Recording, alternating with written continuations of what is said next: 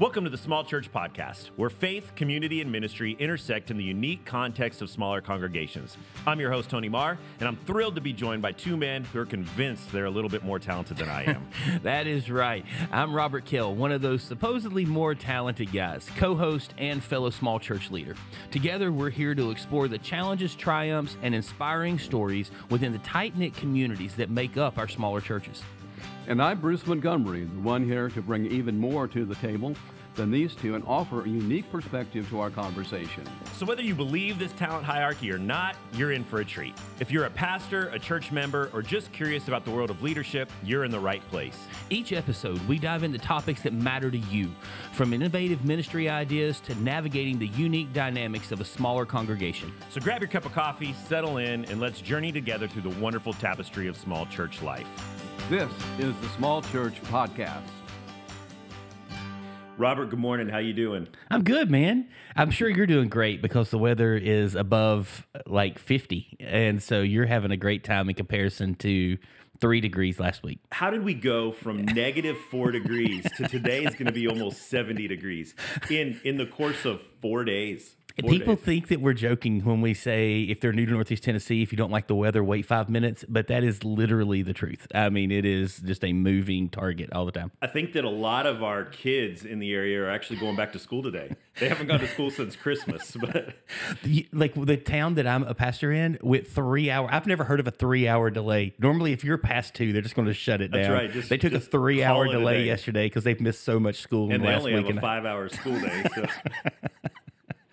so yeah, so there you go. That's ben, it. how's your week going? Uh, it's good. Um, yeah, we. Uh, I didn't. Uh, I'm so fortunate, and I don't know if people know this or not, but the church I pastor at, the campus pastor before me, still attends our church. Like he didn't leave on bad terms. He were bivoc- we were bivocational at that point in time, and so he's like, hey, I, I just can't do both these things, and so most our, of our listeners are thinking that sounds like an absolute nightmare. well, wait, well, I'm getting ready to make it worse. So our former worship pastor and campus pastor led our service this past week, and it was absolutely amazing. Like God just did so much stuff, and uh, Chris is an unbelievable communicator. Um, he works in the school system, just a great guy, and um, loves that community. He's been there his whole life and um, he just really knows, speaks well to them, and uh, really as we were kind of getting through week three of kicking off, uh, you know, practices of prayer and kind of how do you how do you you know how do you set in the practice and discipline of prayer? It was really good. So yeah, it was great. great.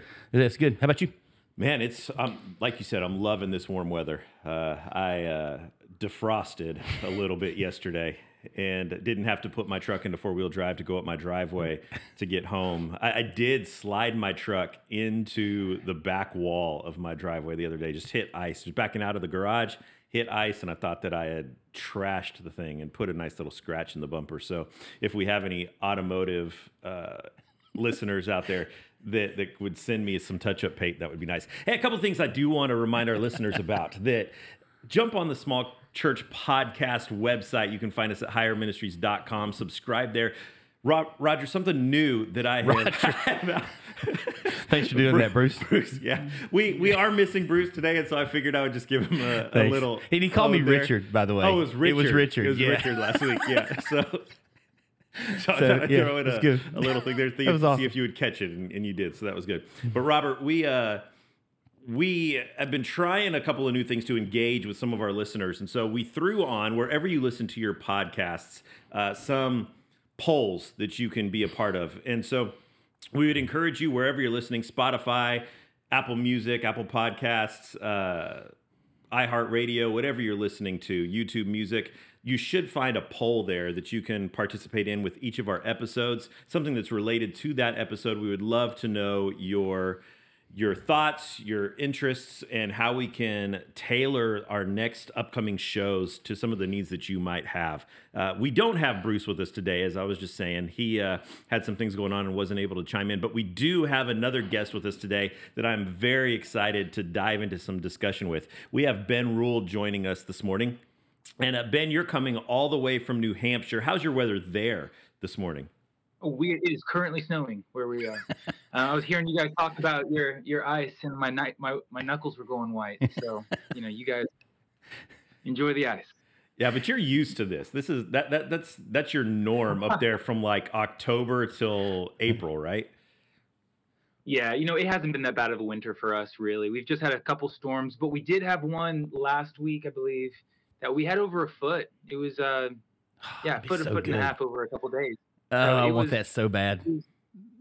Yeah, it was, it was, um, it was, it's nice, and it's nice it doesn't last all year.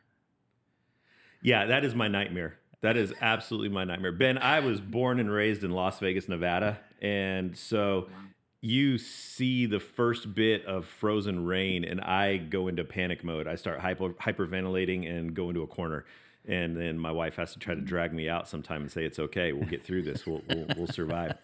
So Ben, you are you do a lot in in ministry up there. You are the executive director of an organization called Small Town Summits. You're also the campus pastor for Be Free Community Church in Alton. Is that correct? Alton, Alton. That's right.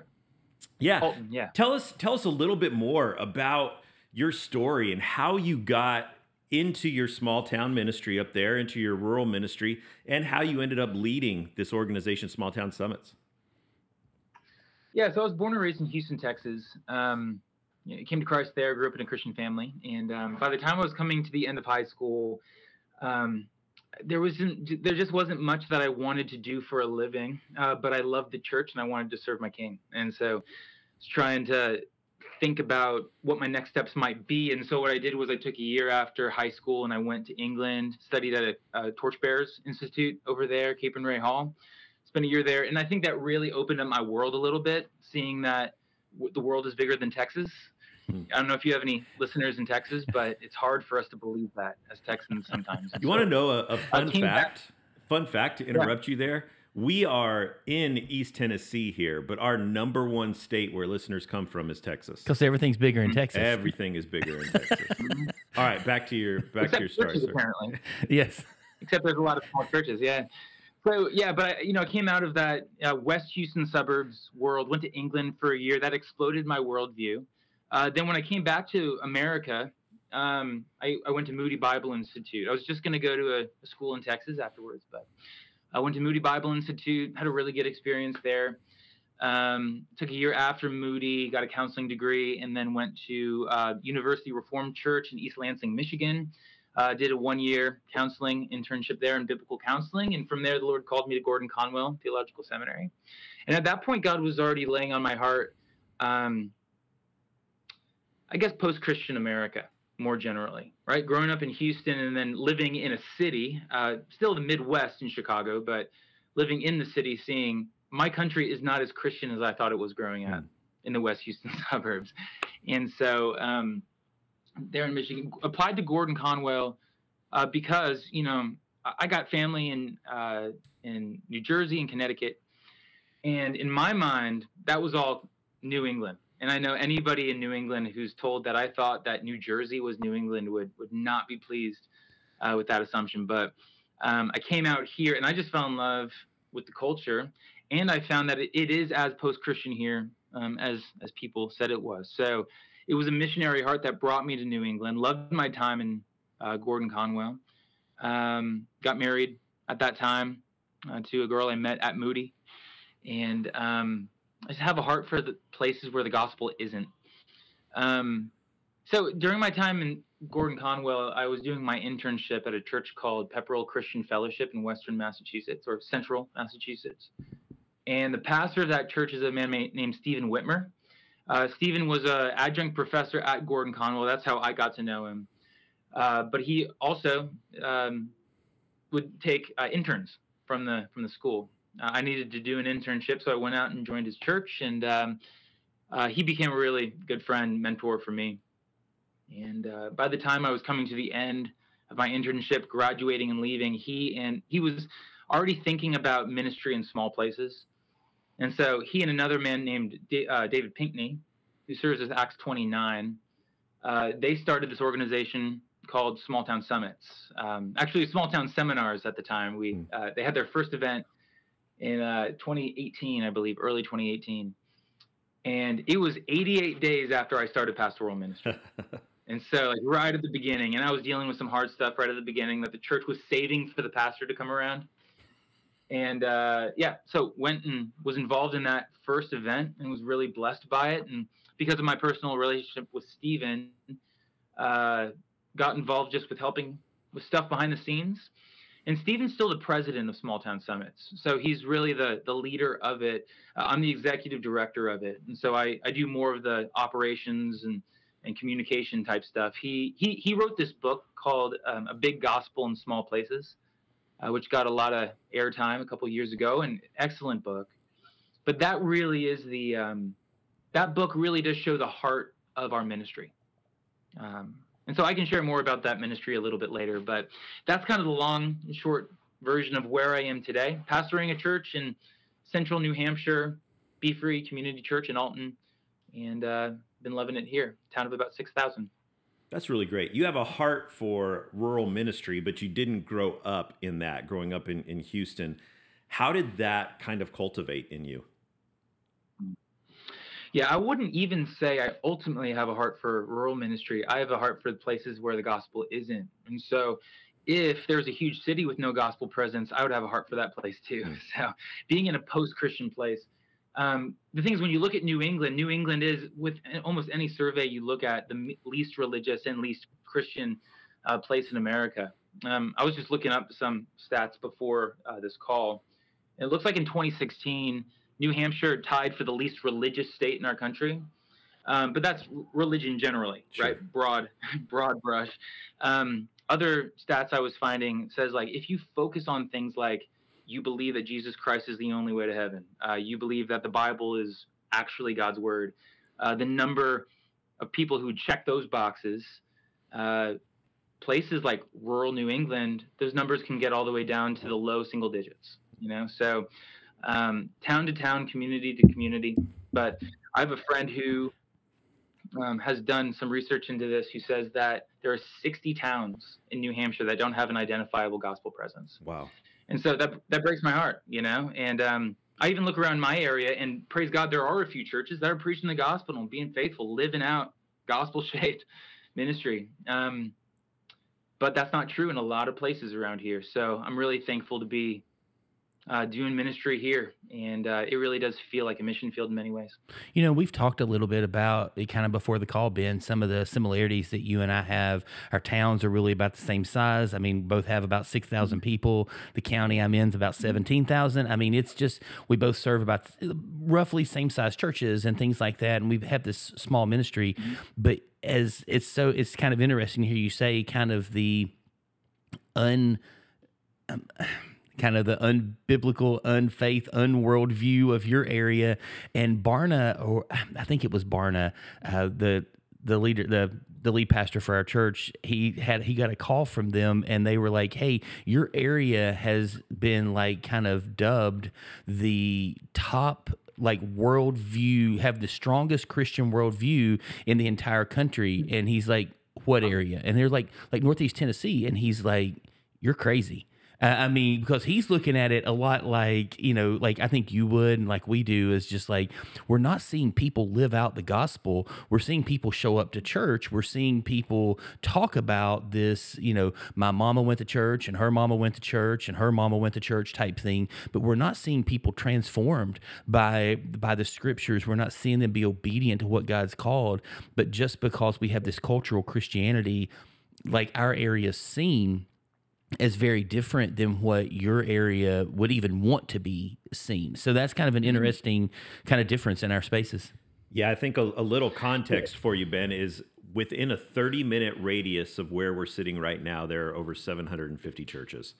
Uh, so we are yeah, we have more churches than most places have 7-Elevens, and uh, it is yeah. it is oversaturated here with churches. But yet most of I don't know that you could say oversaturated because I don't think you can ever have too many churches, but I think it's it's what Robert was saying is that it's it's part of the culture here, but not part of the heart mm-hmm. of our area. Um, so why do you? Sure. Is there anything that you guys can point to to contribute to those statistics that you that you pointed out? Why is the New England area so unchurched? I'm sure there are people who could answer that question really well. Uh, I'm not. I'm not sure. I, I don't know uh, the demographic history that makes it uh, post-Christian here. Um, yeah, no. I mean, obviously, New England has a really rich spiritual heritage, right? With uh, the the Great Awakenings coming through here, we've got Whitefield uh, buried a little bit south of here. We got Jonathan Edwards' churches not too, too far in western Massachusetts and in Massachusetts as a whole. Um, but why it is the way it is today, that would be a wonderful thing to look into. Maybe that can be your next guest. Is there a concentrated effort to start more churches in the area? Yeah, oh, absolutely.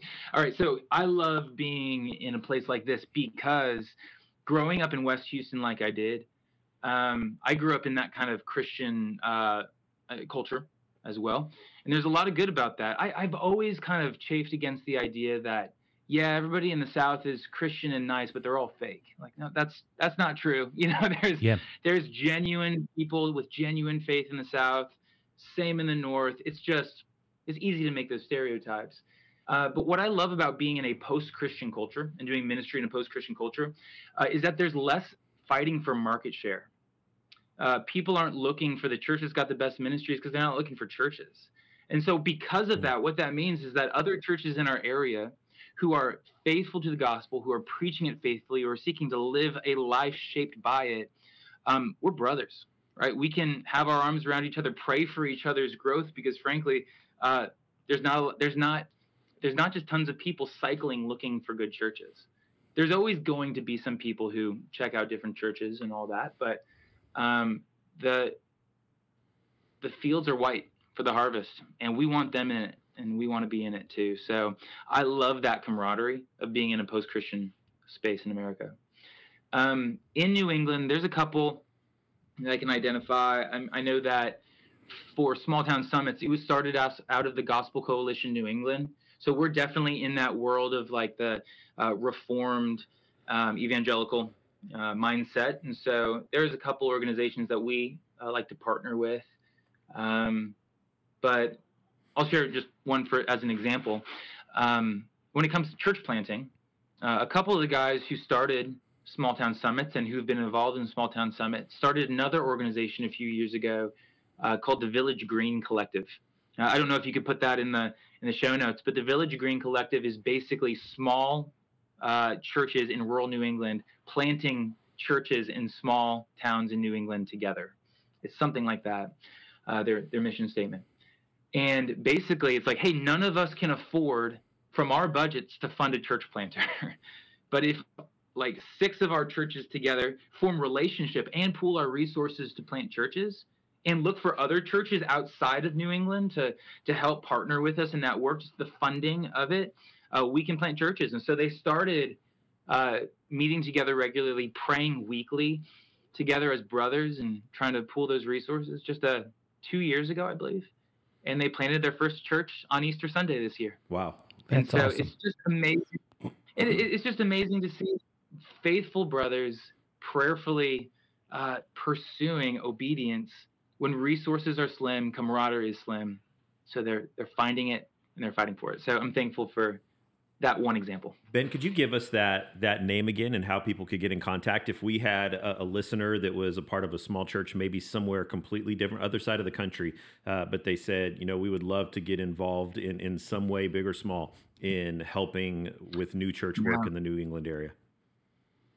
Absolutely, yeah. It's called the Village Green Collective. Um, so villagegreencollective.com small town New England churches planting small town New England churches together. And so, uh, yeah, if you get on there, you should be able to get in touch with them. But I can just uh, vouch through relationship. These are some quality guys, and they're the guys that are also, for the most part, they're the same guys that are involved in small town summits as well. That's great. I love that.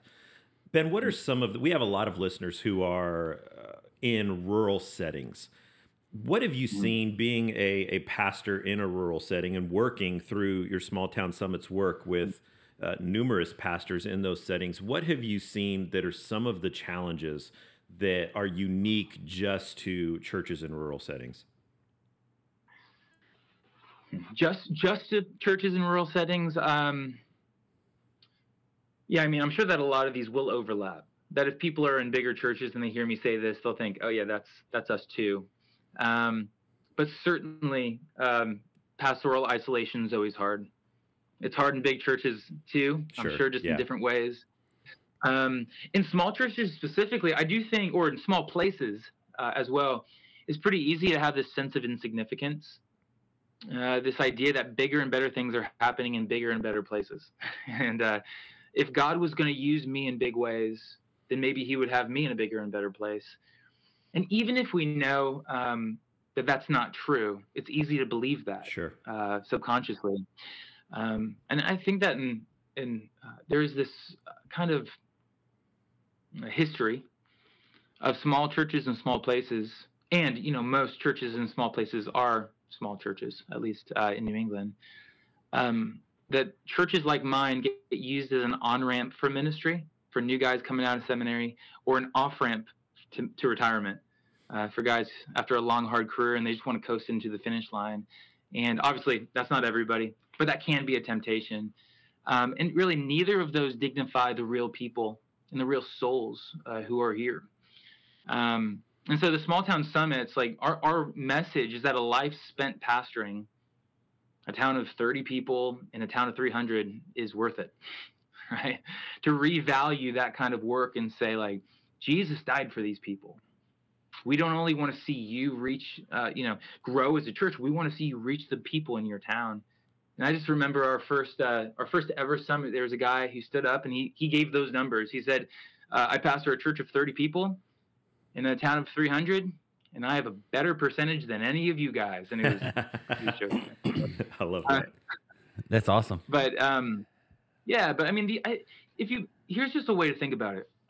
If people are coming out of seminary and and we send our best and our brightest to the mission field like to, the middle east uh, maybe we we celebrate that as an amazing sacrifice for the gospel and we mm-hmm. we cheer that but in a, in a way what we do is when we see our best and brightest go to small towns and spend the next 50 years pastoring 50 people we we do, do we think of it as a waste hmm. uh, because i think we can be tempted to and if like okay, my mentor, the guy who started Small Town Stum- Summits, uh, Stephen Witmer um, he has a PhD from Cambridge, and then now he's pastoring in a, a town of ten thousand. Like, couldn't you use your giftings, your skills, better if you were in a bigger place where you could influence more people? Um, we are pro big places. We love seeing churches planted in cities, but um, these places matter too, and they're they're worth a lifetime. Yeah, we've we've talked about that a lot on this show. That mm. I get the opportunity to sit down with a lot of guys who are just coming out of or getting ready to graduate from Bible college and seminary, and helping them figure mm. out what's next for their life. And I, I, couldn't tell you the amount of times where I say, "All right, what's what's your dream situation?" And I don't know. I don't know that in the last five years that I've had a single person say, "Man, I would love to get a job as the the lead pastor at a small church in such and such town it's always well i would love to get on as an associate pastor at a mega church in a large city and uh, and then in two to three years start my own church uh, with their support and and I've just had this conversation with a, a, young guy the other day that just graduated from seminary. And I said, I want to strongly, strongly encourage you that some of the most fruitful ministry you can have is at a smaller church. Um, it, would would you at mm-hmm. least be open to that? We have three churches right now that we're currently trying to help fill positions for at these churches, and we can't find people that want to take these responsibilities unless uh, what we're seeing here in our area is that it's a great place that people love to come and retire and and take the mm-hmm. off ramp, as you were saying, having a really difficult time finding those that want to get on the on ramp, uh, to use your analogy. Yeah. That they're they seem to think that the only valuable ministry is in larger churches, and it's just simply not yeah. true. I heard a stat the other day that that I'm probably going to butcher the stat, so don't don't quote me on this but it said something along the lines of in 1980 in the United States, there were less than 100 churches that had over a thousand people. In 2020, there were over a hundred thousand churches that had over over that number of people. That that the shift has become that we think mm-hmm. that your church has to be large to be influential. And and really you look throughout scripture we don't see that. You, you look throughout the course of history except for the last 30 years and you just don't see that. Uh, I, I, love matthew mm. 9 you know that says the harvest is plentiful but the workers are few. Um, ask to be sent into the harvest uh, to send out his workers into the harvest field. And uh, ben I'm, I'm wondering do you have any pulse on on why it's so difficult to get people to want to go to a smaller church in a smaller community? Um, you know, I think there's, I have two thoughts. Uh, the first one is just realistic, and the second one is maybe overly pessimistic. So I'll start with the, the realistic one. Um, it's really hard to be in small places. I have a wife and two young kids, and in a rural New England town, my wife really doesn't have uh, Christian friends, right? Like it's just uh, my my kids. Okay, how about this? Uh, the kids in my church, in the high school, do not know another Christian in their grade. Hmm. Full wow. Stop, full stop. Right? Like that. Not a single other Christian in their grade. That's true for all of them. Um, and so there's a sacrifice of saying, I'm going to bring my family to a place where my wife will have no Christian friends. She'll have other, you know, age mate people, same life phase. And there is like another two or three young Christian families in our church, but they live a couple towns over and they come because, you know, to our church. So hard to cross pollinate with them, hard to go on mission with them in, in our town. We love them. They're great, but you know, it's, it's, it's a sacrifice. Yeah, Robert's and, kids are uh, the yeah, exact man. same way. Now his are homeschooled, yeah. but they're the exact same. Mm-hmm. They have nobody, nobody else in your class. No band Nobody grade. else in their class that's a Christian. But that's that's what you're buying into uh, to do ministry in, in rural New England, at least. And then you know the overly pessimistic one. Um, and I, and I say this because I do feel it myself in my own sin nature. Like I, I want to be successful. I want to be known. I want glory, right? Like that is uh, the sin nature in me. And so mm. you don't come here for glory. Uh, you don't come to these small places and spend 50 years and then die, uh, and then expect that anyone's going to know your name after you're dead. Um, but you're going to shape some hearts. You're going to point them to the one who matters. Yeah. Uh, your life is going to be poured out as a drink offering before the Lord, which is exactly what we're called to. Um, and so, uh, yeah, I say that pessimistically, but I also say that honestly in myself. That desire is there, and it's something to be to be prayed prayed against. And that's a and that's a really tough situation because I mean I I kind of sit with that and I, I grew up in a couple of small towns. I grew up in Alabama, and then right before um, right before high school, my parents moved to a small town in Virginia, and the town in Alabama still has less than a thousand people in that entire town. And like we had to drive to uh, the next town over to go to school, even in the mm-hmm. 80s, mm-hmm. because the schools had shut down in that town. There was Shorty's, you know, grocery, gas, fish, and tackle that was the only store in the entire town. And so, like, I understand this rhythm of of life and, and this this concept and this idea. And and like you said it's not glamorous and it's not uh, something that feels that way. But the thing that i've found is you know almost an almost 50 year old that's sitting in ministry in a small town with people that are you know my peers that like everybody in the church has you know everybody has my cell number. Like when i've been at a couple of churches that were the 1000 1500 2000 people and and it's a ton of fun but like seven people know you. And you're just constantly just you're working with about seven people who then do the ministry for everyone else that's in the church. And so you have a few relationships but you're still pretty disconnected. But in this space sure. everyone knows me. Your cell phone number goes up on the screen every week. I mean everybody knows who you are and you hang out and you talk. And you find this whole like space of really being able to genuinely sit and make disciples. What i mm-hmm. love about that Matthew 9 passage you mentioned a minute ago, it says that Jesus saw them and they were helpless and harassed. And and like mm. we just don't see people the way Jesus sees people so many times. And if we did, our location would mean a lot less than our mission. Um, and I yeah. think that's the thing for me that's changed in the last five years. Um, as Melissa and I led a, a, home gathering for a couple of years right before COVID, and as we've moved back into ministry vocationally, that God's helped us to yeah. see that. Yeah. Yeah, I, I, I heard Tim Keller talking on a podcast once.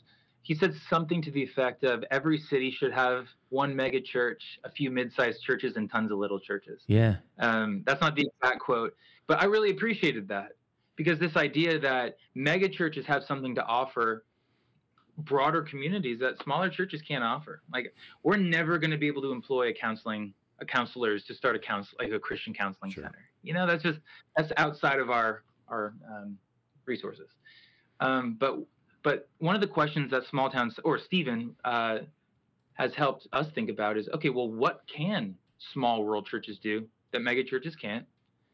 Identify those things and don't begrudge that those are what you're stuck with, right? Be faithful with those and, and wield those sword that sword well. Um, you know, part of me thinks like, oh man, it would be it'd be really hard if there was a mega church around here. But actually, uh, a mega church would be a blessing in this area in a way that we couldn't bless this area. Yeah. So that's an interesting diversity. Yeah. Sorry, I didn't mean to cut you off. Go ahead. The diversity. What were you going to say? Yeah, go ahead. Well, I was just I was at a at a Charles Simeon preaching seminar a few uh, few months ago, and one of the uh, leaders there is in a pretty big city, and um, and so he and I were talking kind of privately, and he was talking about a couple of mega churches in his area, and he's like, you know, here I, you know, I'm a Reformed, you know, Presbyterian pastor, and he's like, and you know, and I don't necessarily agree with the teaching styles and the methodology and the beliefs of these churches, but we have so many people in our church that came to uh, that came to us and have started to grow in their faith and things because they had an on ramp to faith with something that I couldn't do, that I couldn't be a part of. Mm-hmm. And so these mega churches provided an on ramp to some spiritual conversations that people weren't just going to show up and sit in my church and listen to me preach, but they would come to something that that church could do because of their resources and their width. That's a great statement, Ben, that I hadn't really put together that way until you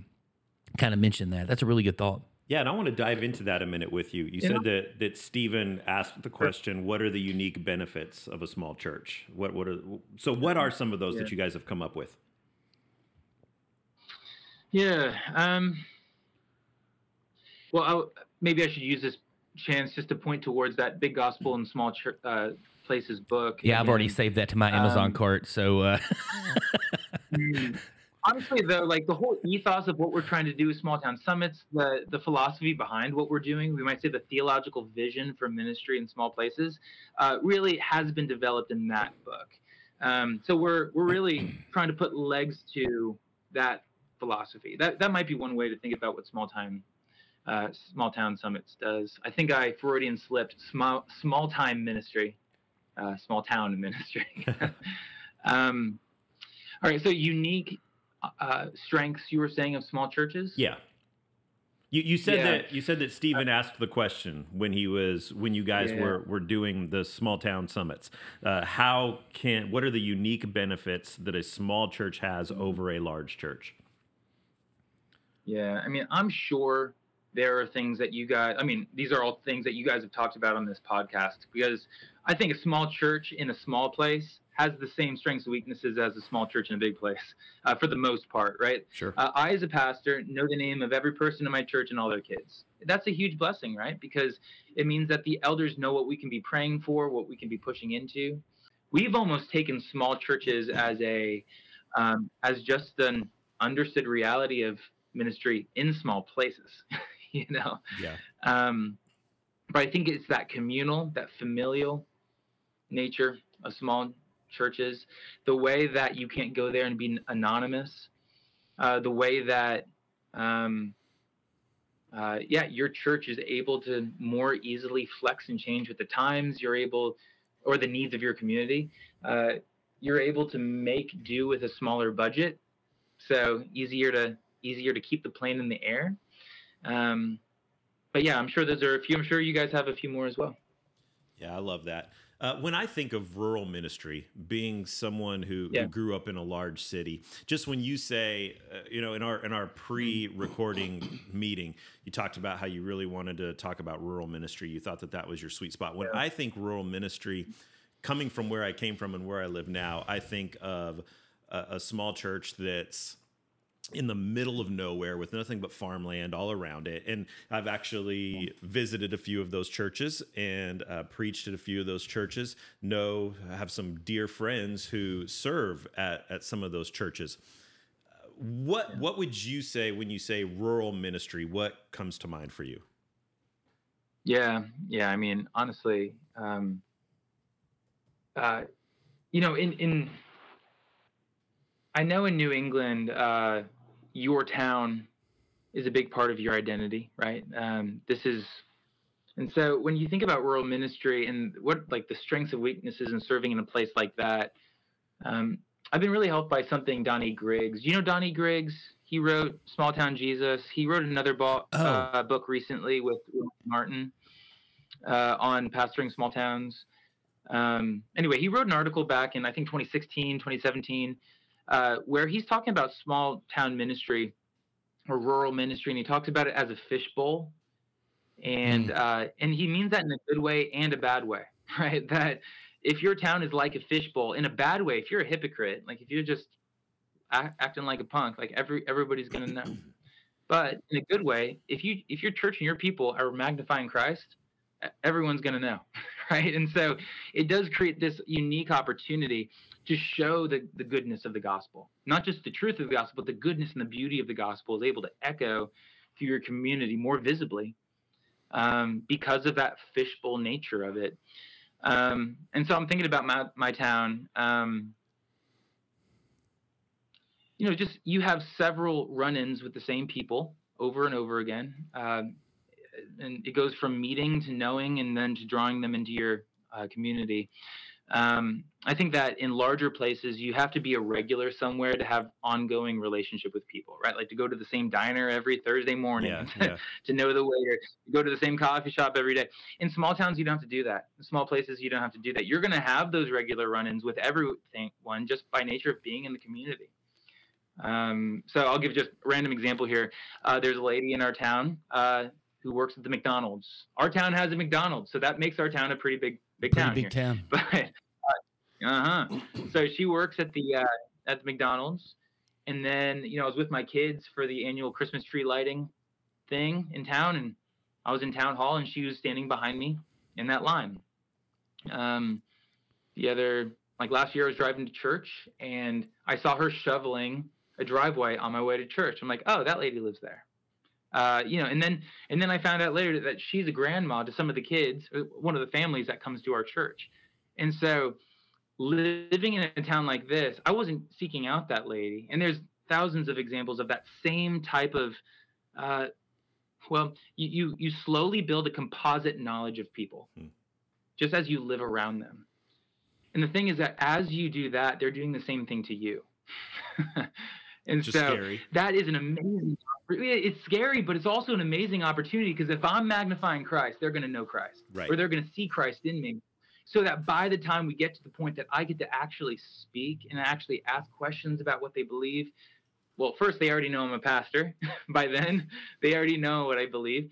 But um, but I'm not an unknown quantity. I'm not that. Uh, so you live around here? It's like actually I know you live around here. I know your shopping habits because I see you at the grocery store every Friday afternoon, um, and that is a huge strength of of small town ministry. Um, and actually, one more factor of that, it means that if anyone in our town is invited to our church, they're already going to have relationships with three or four other people in our church, hmm. and it's small enough that people already they're going to see that they walked in the door you know? So it makes mission as a community easier. I love paves that. the the path is paved and uh, the composite knowledge has been gained by everyone for better for worse. And then we uh, we all we're in the same place and we get to team up together. I love that. We're going to take a little break from this mm-hmm. conversation to switch gears a little bit. Then we're going to come back and revisit some of this in a minute. But uh, we've got a headline, an article that that has been very prevalent to what we've been facing here, and Ben, what you face all of your life there. Uh, so we're going to dive into headline news. It's time for headline news where Bruce, Robert, and Tony search the world over for the top headlines relevant to the Small Church podcast. And then talk about it. And now, headline news.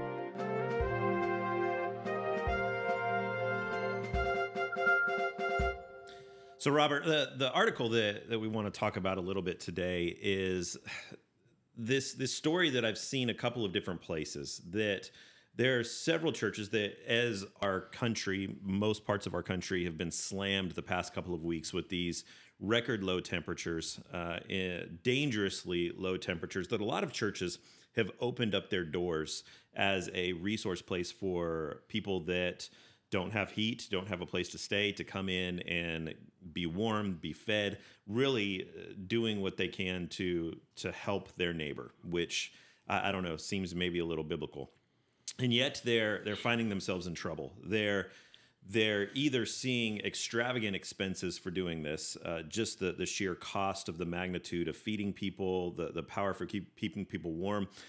But then some of the articles that we've seen, there are some churches that are actually facing legal issues because of what they're doing. That a couple of churches have been fined daily fines, uh, crazy, ridiculous amounts of, of daily fines. Uh, one church was First Baptist Church in Illinois was fined $750 a day continuously for operating a shelter that wasn't zoned. Their church was not zoned for a shelter, so $750 a day for that. Uh, another church in Ohio called Dad's Church, which I think is maybe the coolest name of a church that I've ever heard. Dad's Church in Ohio. The pastor is having to go to court facing criminal charges for bringing people in to uh, their church and housing them and giving them a place to sleep and a place to eat. Ridiculous. Yeah, I mean the the struggle for me is like I, I mean I've I've driven around and just thinking and, and we work with some organizations that help families um, during these types and, and individuals and families in these in these times when you know the temperatures at single to below zero you know temperature and then the wind chills taking it even lower. Um, and you know there's days I walk out to my van or and or go to you know to, to go somewhere just being outside for five minutes and I'm going this is miserable. And and then I start to think, man, these organizations that are doing this, what's there? And and for the church to get so much flack at times for not stepping up, and then when the church does, it gets in trouble.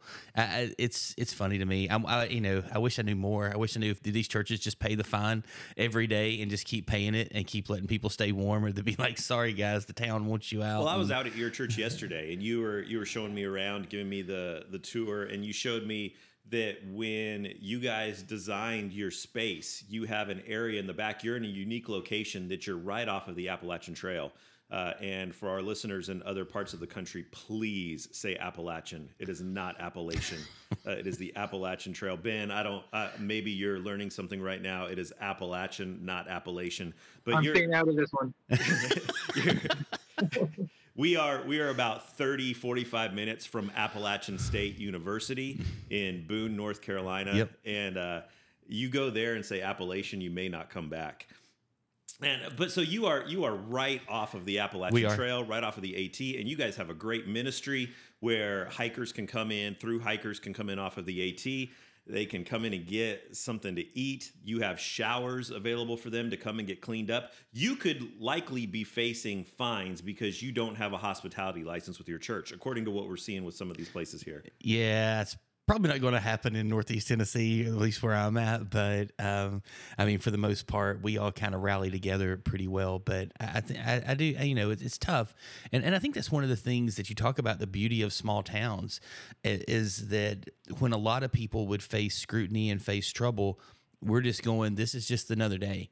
I mean, when somebody's facing adversity, when things are hard I mean, it, it's you know the the library had a leak and and like the town is rallying around them because it ruined a bunch of books and a bunch of stuff happened and and they're trying to get that fixed and you know everything in a small town runs on a tight budget and so for us we wouldn't face that challenge. Um, I don't know. I guess there's somebody who could make things complicated, but for the most part, everybody just wants to work together when it's in that space. I mean, if we were out trying to set up a tent revival in the middle of town, we might face a little bit of adversity. But I think when you're just trying to do good and trying to care for people, but um, but yeah, I mean, I guess we could. I mean, I guess it, I mean, I shouldn't say never, but um, I guess we could, but yeah, we have we we designed the space intentionally. We're downtown. Um, I mean, it's like I said, we're right off Main Street. We've got a bakery in our church that people come to and hang out all the time. Um, We've got these showers and washer and dryer that are set up that people can wash some clothes and do some things. We're literally right next door to an outdoor store that has all this, all the hiking stuff and things. There's been bikes that are donated that are at um, Uncle Johnny's or something that's right. I just went blank. Right off, right next to the trail, there's bikes. People can call and people will come pick them up and drive them down, or they can ride a bike into town. And those bikes are donated up there, and they just borrow them. They leave them, and somebody comes and picks them up and takes them back up there. So, like the town has set this up to where we can serve this community. And I also know there's organizations that are working to serve and help with um, the homeless and and those that are kind of facing some harder times in the cold but again, I think that's the perk of a small town. Yeah, I think I just think it's interesting the the dynamics that we see here. That it was a few years ago that Joel Osteen's church, and we're not going to get into all of that, but Joel Osteen's church came under huge fire because Houston was experiencing your hometown, Ben, was experiencing mm-hmm. you know huge huge issues, and they wouldn't open up their church to let people come in and have a place to stay uh, and uh, huge scrutiny for that. And then you flip the the script to now that churches are getting in trouble for doing the thing. So it's almost like you can't win either way. Yeah, I mean, and again, I, I don't know all the answers to that. This is, I mean I guess I like being made aware of things. Um, this is a tough article, and and I don't know, Ben, you can speak to that, speak to that small town life as well. I mean, you guys have such cold temperatures. I don't know what the homeless population is in New Hampshire, but I'm not actually sure what the homeless population is either. I'm not allowed a lot out here, at least. Um, at least I don't see them if they're here. Um, and I mean, the thing is, every every situation has to be so different because you're absolutely right. The fact that um, there's times when, or the fact that people would get upset with the church for doing a good thing, I just have to believe there's actually another, there's other factors going on here. And who knows? Every situation is going to be different. And yet, if there's a church who's able to pay $750 fines, maybe they could come up with other solutions. you know, when it comes to getting hotel rooms or rent, getting a facility in some other part of the town where they could do something like this for a period of time, or getting a hospitality license. I mean, the reality is like we are under our government, and that's on you know that's that's a good thing much of the time, but in times when it's not, I mean, I think it's honoring to Christ for us to figure out the best way to please everybody without being dishonest and disobedient to Christ. Um, the other great strength of the church is that we have people who have houses.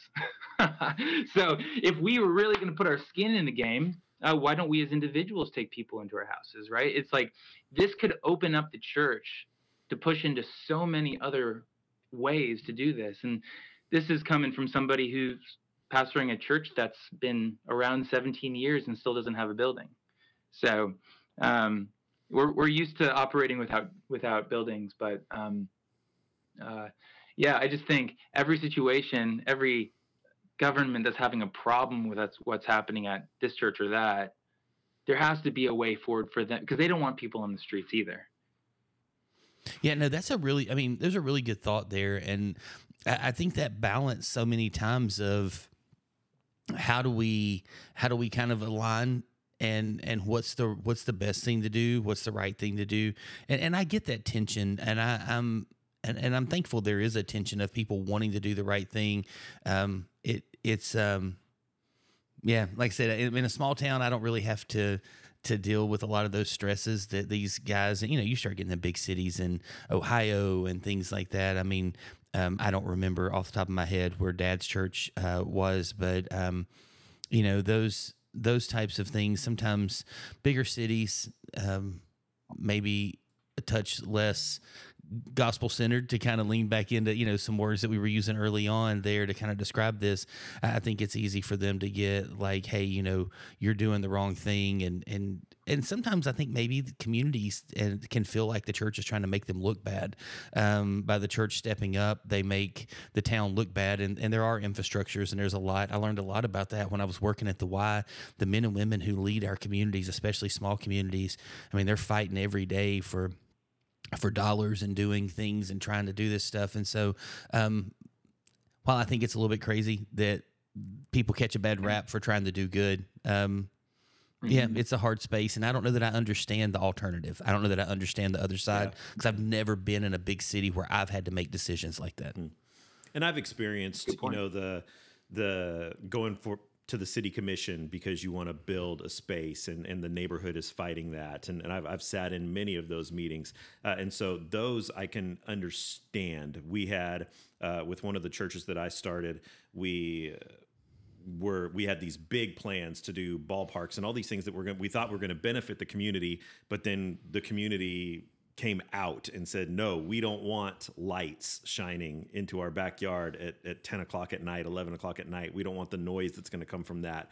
We're uh, apprehensive about this church coming in and bringing all these people in and sitting and listening to those people like you know I, I can understand where you're coming from coming from. And so we altered some of our site plans for things that we're going to do. But when it comes to specifically trying to be the body of christ and help out people in need uh, I, I don't really understand especially if it's something that the one church in ohio they have a shelter right next door to their church and the mm-hmm. shelter was full. So they were simply just saying we're partnering with the shelter. We'll use their license if that's what you're wanting. We're just an overflow for them.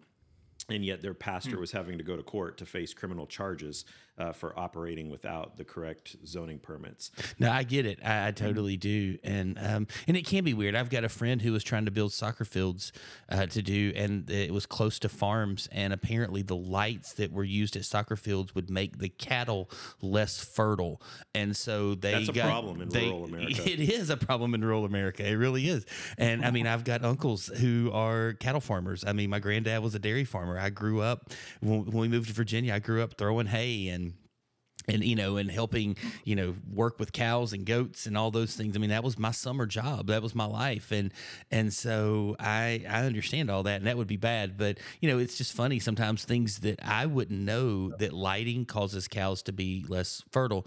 And so it, it when that causes a problem i guess you know you go oh i didn't know that. So you move on. But yeah this feels a little bit different than than It's a whole fertility. new thing. Yeah, to love your neighbor, yeah. Right?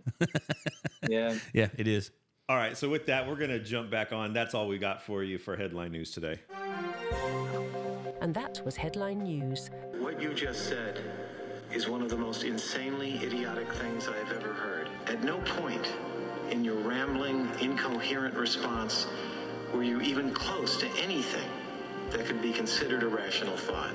Everyone in this room is now dumber for having listened to it. And may God have mercy on your soul. Headline news. all right ben let's take a few minutes and just segue right into something Right. completely different Let's- let's Take get a few of minutes that. and tell us a little bit about small town summits what your your work is there what you guys are doing uh, what you're accomplishing and trying to accomplish with small town summits Yeah, so you know the official mission or goal of small town summits is to see the small places of no, small places of New England filled with gospel-centered, community-engaged churches and Christian workers uh, for the glory of God. And um, I think that one way that we often talk about it is that we want to see Jesus magnified in the nooks and crannies of our region. Um, that the knowledge of the glory of the Lord would cover New England as the waters cover the sea. Um, so, because when it started, when Small Town Summit started, like I said, it really did start out of the Gospel Coalition New England, uh, because TGCNE was really focusing on the greater Boston area, but the vast majority of New England is outside of the greater Boston area, and so what what about the rest of the rest of these places? And I looked it up once. I think New England is about eighty seven percent rural, just land land wise. Um, and you know, if Jesus cares for those places and people in those places, what's what's the plan? And so, um, what we know is that we can't be the answer to that plan. There already is an answer to that plan. His name is Jesus, and so he, Jesus, has churches, his people, already in those places. So all we have to do is encourage and equip and resource uh, the people who are in those places to continue in the faithful work they're doing. Uh, because one of the great joys for me as uh, serving in this role has been to meet faithful brothers all over our region who are really, really killing it. And uh, they're people that you know none of us will have ever heard of if we didn't meet them in uh, a small town gathering somewhere. So really thankful that, for the chance to see what God's doing in these little invisible ways. Love that. What resources yeah. and kind of support do you offer to the churches that are a part of Small Town Summits? Yeah, so uh, we, we do three main, well, I guess you could say there's three main areas of our ministry uh, summits, trainings, and resources. And re- resources meaning written and audio. Uh, so summits uh, are it's really the bread and butter of our ministry. It's what we did from the beginning: small, local, regional gatherings in small places, led by small uh, people serving in small places. So we're not flying people in. Uh, we're using local pastors uh, to do the the speaking, the local people to do the breakout sessions, things like that. And at this point, and God's been so good, I, I can't even begin to tell you, but um, at this point, we're doing one summit in each state each year. Uh, and the only way, that's possible is because God's connected us with faithful brothers in all six New England states. We've been able to form relationships with those guys, and they've uh, they've basically been the engine running this forward into each of those states, uh, finding places, connecting with people, getting the word out, things like that. So last year, um, between all of our summits, we had about 425 people at our summits, and that's that's great for us, you know, to small local regional gatherings. We're not looking for 425 in one gathering, because in these smaller gatherings, I remember my first summit, um, meeting people and realizing, oh, I didn't know that you were close by. You know, I didn't know that you were like-minded, and so relationships form in between members um, that if you were to come to one of these events, um, it, it, wouldn't feel like a typical um, conference because what we do is we actually have introductions at the beginning where every single person stands up and introduces themselves. And uh, we also have discussion as an entire group of 50 to 60 uh, after each plenary talk. And so we re- we call them summits because a summit is a gathering of leaders. And so um, having this mentality that uh, who who's the experts on small town ministry? Well, it's not just us; it's everyone doing ministry here. We want to hear from each other and and learn from each other as long as we can maintain like a, a healthy structure and um, theological boundaries for actually what's being taught in those places. So um, that's been really sweet. Love that. Um, our trainings, uh, we we did a one we did a women's Bible training for the first time in 2019, I believe and those have been so so sweet. We uh, we've had we're coming up on our third or fourth, our fourth here, and um, those are half day events where we're trying to not only you know equip the leaders, which summits are more focused on, but really equip the hands of the saints to continue the work in small places. Because the reality is, in small churches in small places are almost always single pastor stat uh, single pastor churches. And in single pastor churches, two things are true. Number one, they need more help to carry on the fruitful work that God is doing to equip every member in their churches. And they don't have the capacity to do all the equipping on their own. And so, if we can come in and offer some kind of equipping to, in this situation, raise up women's ministry leaders who are able to rightly handle the word of God, we, we want to help in that way. Uh, another training we do is a one to one word driven discipleship training uh, where we try to put a tool in everyone's pockets where they can, uh, if they see anyone who's not a believer and is curious about the things of Christ, or uh, who is an immature believer and need help growing, taking the, the next step in their faith, they're able to open the Word of God with them and help them take a few steps forward to do intentional spiritual good for other people. So that's the, the vision of that one. And then as far as our resources and podcast, we uh, put out an article every month on the first of the month on our website. Uh, friend Tim Counts does all the editing for those. And then uh, we have a podcast that we put out. Uh, we're in our fifth season right now, and uh, we have about 10, 15 episodes per season. And those are all interviews and audio versions of our articles. And so just ways that we can help get that out. And I'll say one more thing, just because most of the people hearing this aren't going to be in New England. Uh, what we have done in the past is we've helped other people in other places who've seen what we're doing replicate and do something similar in their places.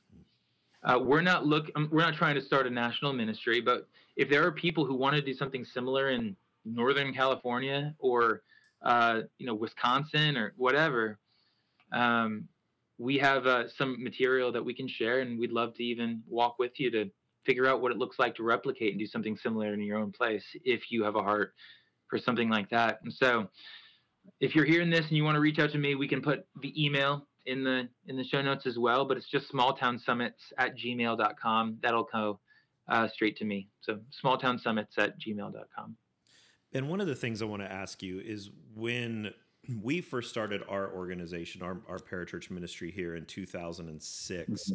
Uh, there were a lot of networking groups that we were able to help facilitate to start. Then there were mm-hmm. there were numerous numerous groups of local pastors that would get together weekly for a time of prayer uh, just a time of getting together with mm-hmm. with someone who could understand your world. What we've seen yeah. over the course of the last maybe five to ten years is almost all of those have vanished. Uh, that mm, really? we used to do a lot of one day training seminars, conferences here locally that were free uh, that we would offer, and and for years those were very well attended. But then uh, the the the attendance just started getting fewer and fewer and fewer, and then to to where we saw that we would have sometimes just two or three people show up for them, and and uh, we finally decided as, as we would talk to guys, why aren't you coming? Why aren't you engaging in this? Over and over, we heard because I'm busy and everything that I could want to learn, I can find online. I can sit down and do a mm. seminar online. So you you just mentioned that you've got 50, 60 small town pastors that are coming together for your summits.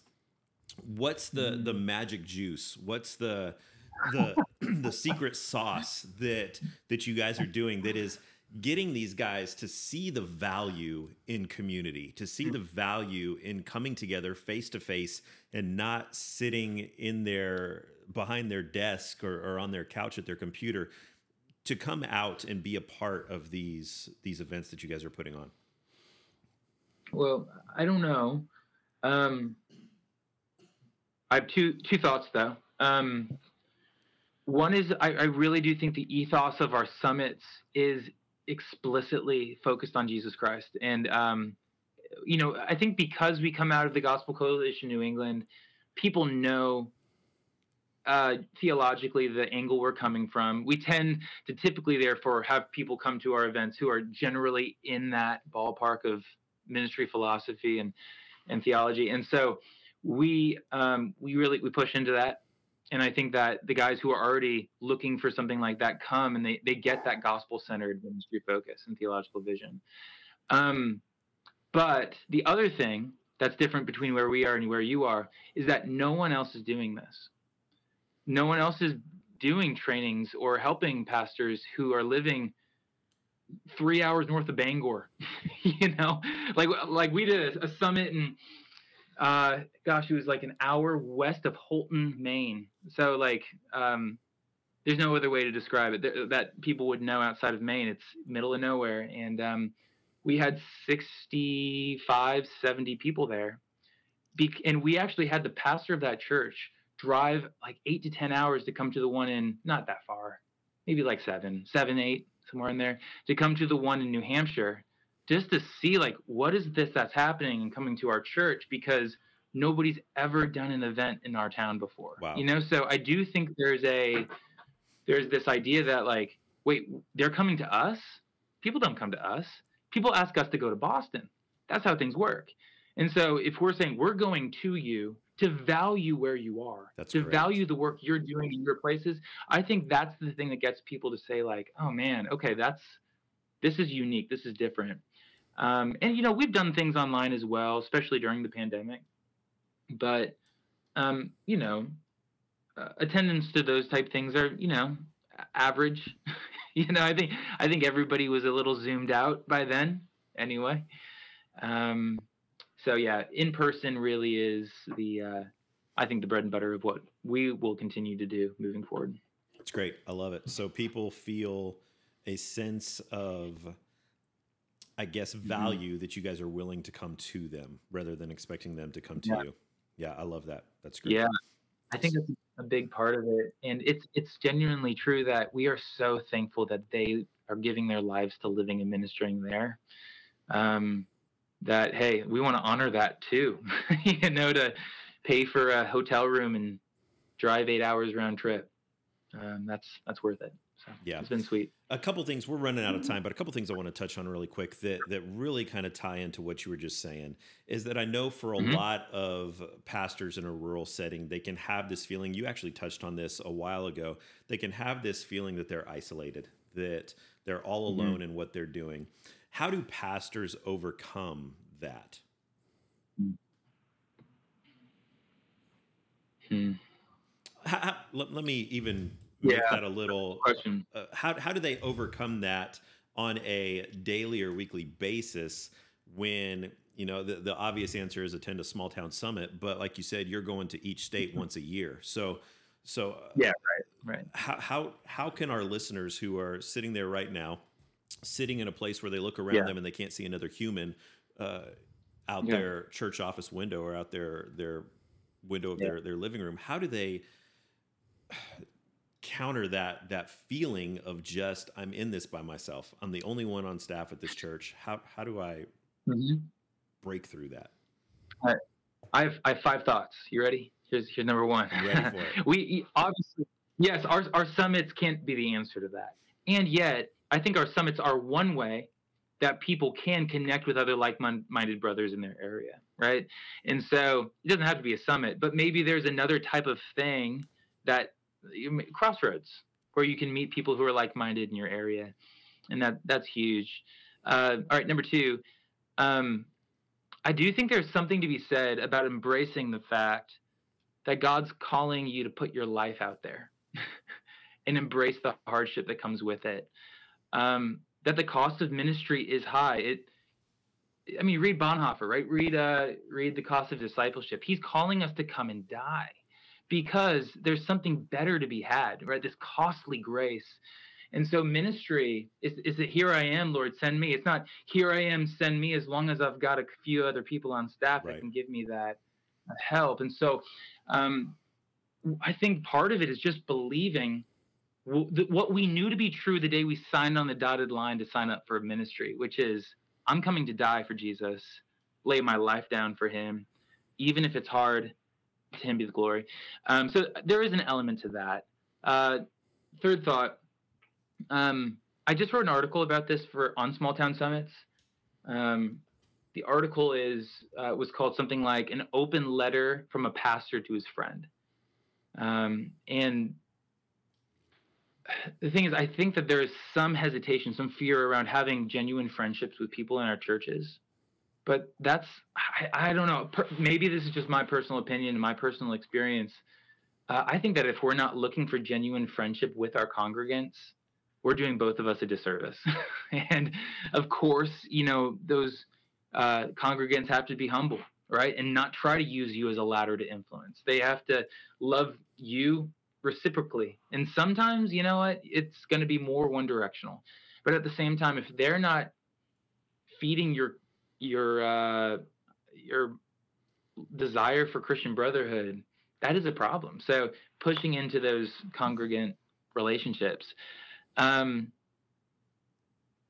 number four, I, I haven't found great community with uh, guys who are pastoring around me just because they're around me.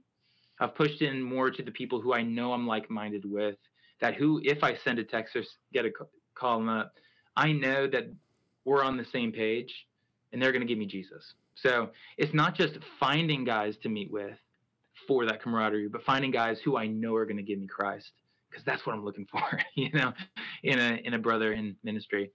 And then last one, uh, just make sure you marry someone you love, and marry someone who loves Jesus, because I do think my wife, as far as my relational isolation, if I didn't have a wife who I was so thrilled about, um, it would be a lot harder to be where I am. So those are five thoughts. I love it. It's great. You have anything to add to that?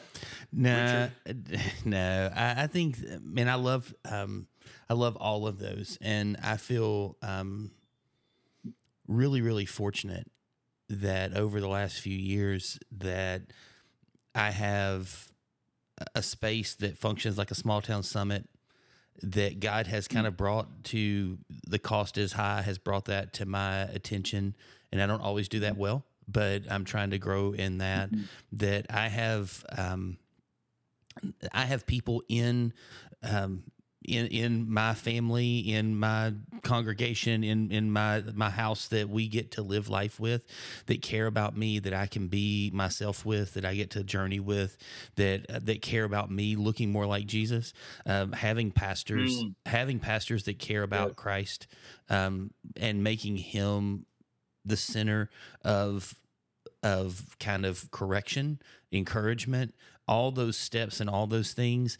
And Melissa and I just uh, celebrated 25 years like a week and a half ago, and um, and like we literally like our life is so much better together than it is apart, and all that's right. what we say. So anyway, I love those things, and I don't know that, and I think Ben would say the same thing. I don't know if that's the definitive list. I don't know that it's the best list, but as a guy mm-hmm. who serves in small ministry, I will tell you those five things. Looking at those are things that bring peace to my heart. Mm-hmm um, that mm. my personal journey with Jesus, with these five things encapsulated around them, helps me every stinking day, and I love it. So those are those are really good thoughts. Good stuff. Well, guys, we are about out of time. We want to close out our show uh, a way that we we like to do almost every week, and that's with a little laugh, a little fun. And so we are going to close things out with signs.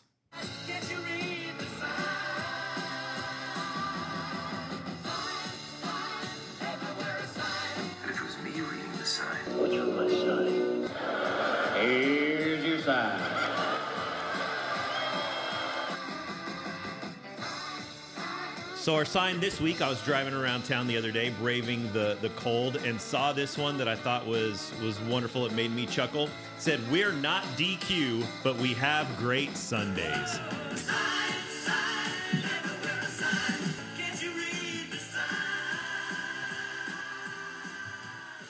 I just feel like with the internet that people could do better. Better than that. Again, I mean, everybody's. I mean, you know, we talk about like there's there's different comedy routines for a reason. Everybody doesn't love, you know, even inside of like Jeff Foxworthy, Bill Engvall, and Larry the Cable Guy, like somebody likes each of those differently and you connect to them differently. Um, I mean, so, you know, there's different ice cream brands for a reason, different churches for a reason. But so um, you would have you would have liked the sign if it said we're not Baskin Robbins. no, I, I don't know. I just you're just like, not a DQ fan. I, I just oh no, I love a good Blizzard, man. I, there's nothing wrong with that. But uh, the literal and physical, medical, metaphorical, whatever. I want real snow and I want Dairy Queen. But uh, I don't know. Yeah, I don't know. That that was funny. But I like I just like come on, like really. That's yeah. I'm disappointed in you right now. the respect level has just gone down a little bit. That's, well, I'm a Celtics fan. Uh, I'm a Cowboys fan. I'm an Alabama fan. I'm a Braves fan. Like we, it's already so low. There is really. Uh, why do we even do the show together? I don't know why we're friends. I don't even have a clue. So there you go. Hey Ben, thank you so much for joining us. Is there you've got you've got a, a couple hundred pastors, uh, ministry leaders around. Uh, the world that are that are listening to this. And in closing, is there anything that you would like to say to them? Any word of encouragement to them? Yeah, I mean, ultimately, it's um, big church, small church, big place, small ch- place. The, our king's the same. The message is the same. Jesus is Lord. We follow him. We're calling people to him. If we're doing that, we're being faithful to what we've been called to. And um, uh, all other strategy and all other innovation and all over anything aside, we've got him. We've got his word. Keep pushing. Keep praying. Amen. Good word. Absolutely. Well, we want to thank you for joining us on this edition of the Small Church Podcast. We hope that you found this episode insightful. Want to remind you to subscribe to the Small Church Podcast wherever you listen to your favorite podcast so that you never miss an episode and stay connected with our growing community online. If you like what you heard, if you love what you heard, go ahead and like this, share this, follow us, leave us a comment, drop your insights into the poll that you will find online. Visit us on Facebook or our website at higherministries.com. We also want to send a special thank you out to Ben Ruhl for joining us today and some of the things that we found on the show. Check out the book, A Big Gospel in Small Places. Also, vil- visit the Village Green Collective. And if you would like to talk more to Ben about his ministry and how you could be involved with Small Town Summits, visit smalltownsummit.org. This podcast is a conversation, and so we really want to invite you to share your thoughts with us. Thanks for being a part of the Small Church Podcast. Have a great week.